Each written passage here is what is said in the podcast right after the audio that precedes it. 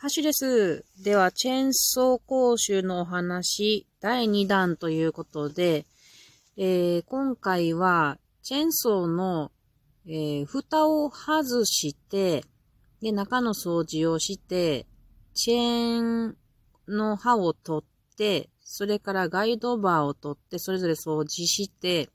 そしてまたガイドバーをつけて、チェーンの、チェーンの刃をつけて、蓋を閉めるところまで話そうと思います。その後、余裕があったら、えっと、歯の研ぎ方、目立ての仕方も話そうと思いますが、うまく話せる自信がないので、二つに分けるかもね。では、まず、まずチェーンソーがありますね。で、えー、っとね、必ず最初にブレーキを解除してください。それから、えー、っと、蓋を開ける前にですね、チェーンを緩める、うんと、くるくる回すとこがあるんですけども、そこを一番最後まで緩めておいてください。これ私知らなかったんでね、初めて知りましたが、先生がこれをみんな言っても絶対しないんだよね、とちょっと半ば怒りながら言ってたから、大事なことなんやなっていうのがよくわかりました。あの、私が所属している NPO の代表も知らなかったっていうことで、これは意外に大事なことなんやけど抜けてるんかもしれないなと思いました。なので、ネジで一番下まで下げておいて、チェーンを緩めてから、で、それから、あ、もうそうそう、ブレーキを解除して、チェーンも緩めてから、えー、蓋を開けて、で、まず蓋の内側についてるゴミを取りますね。カバーとか、ね。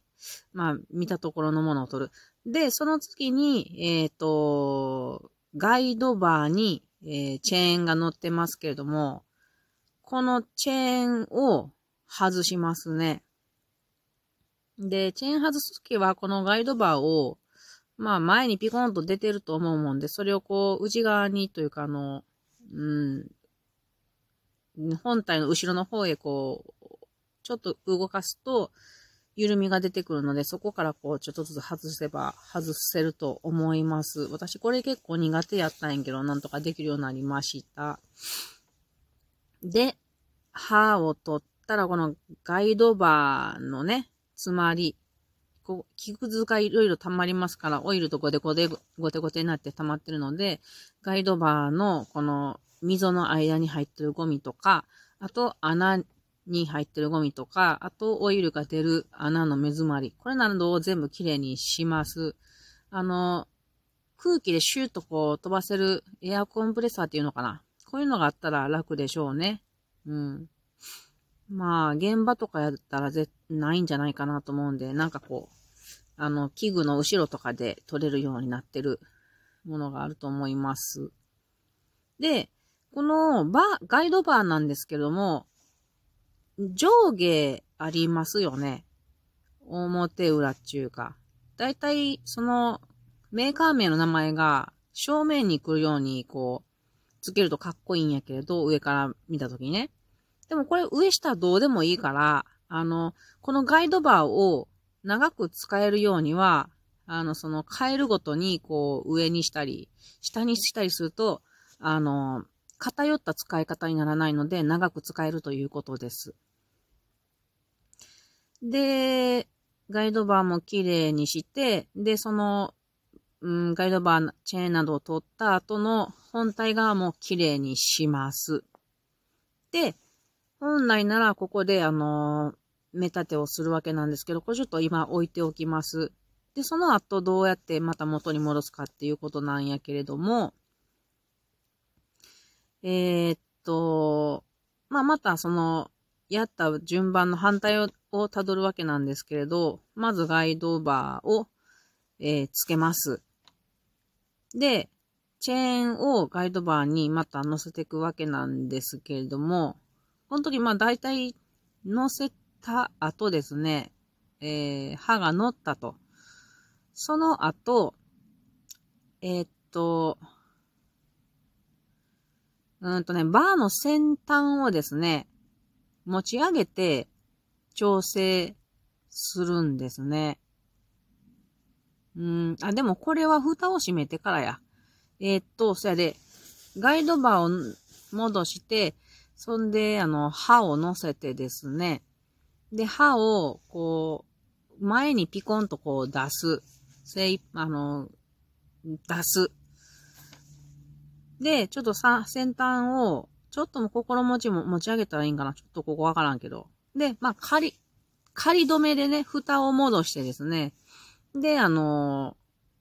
ー、ネジをですね、仮止めで緩くちょっと止めると。で、その後、持ち上げてですね、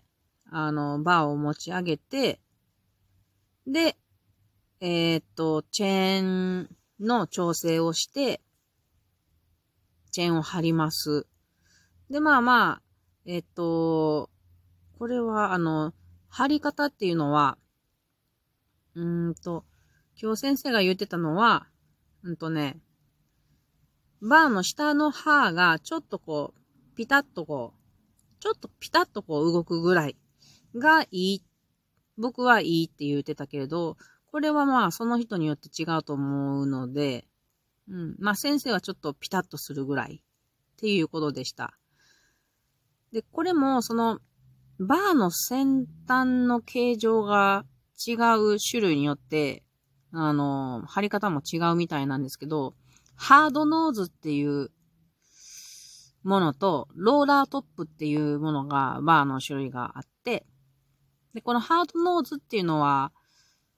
まあ、普通にガイドバーにこう、刃がついてるやつなんやけど、これはキックバックが少なめという種類があるそ、あ特徴があるそうです。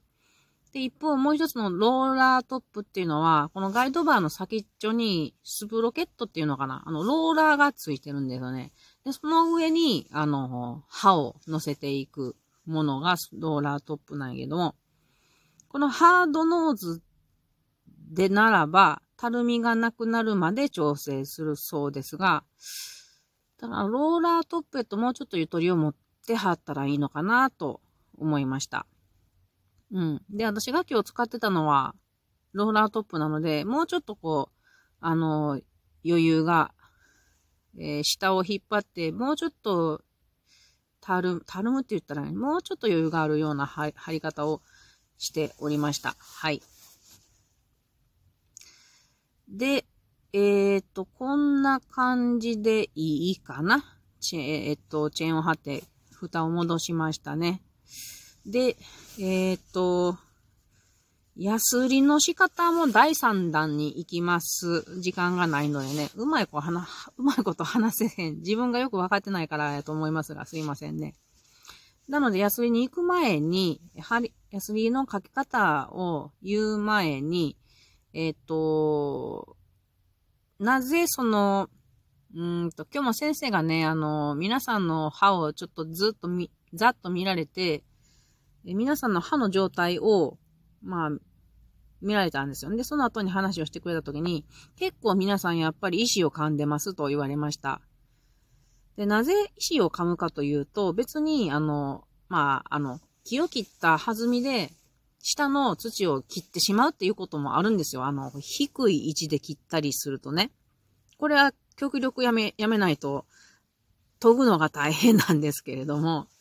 それ以外にも、例えば杉ヒノキとかであれば、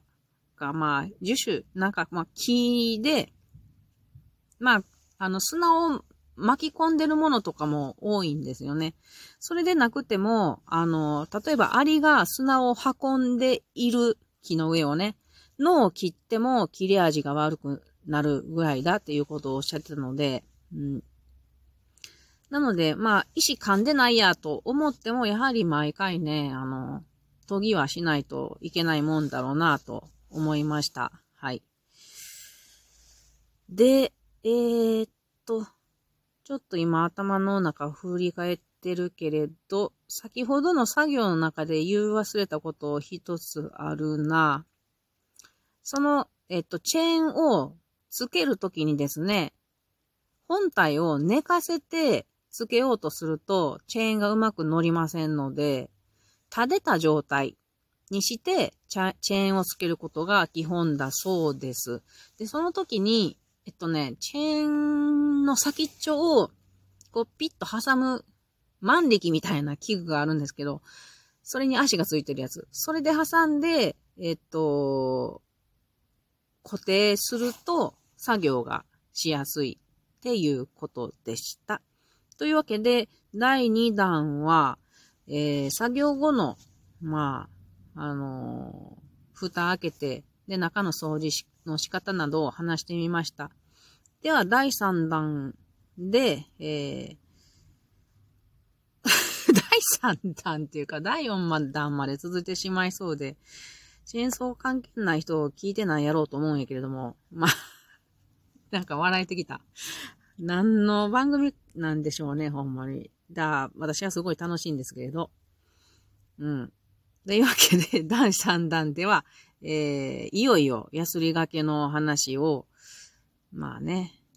本当に基本的な基本のことしか私は学んでませんですけど、話そうと思います。でも、ヤスリ大事なのよ。皆さんもね、普段の使ってる包丁をね、研ぎ師で研いだらね、かなり美しい切れ味になるからね、やっぱこういうことは、怪我をしないためには大事やと思います。それでは、えー、第3弾で、またね。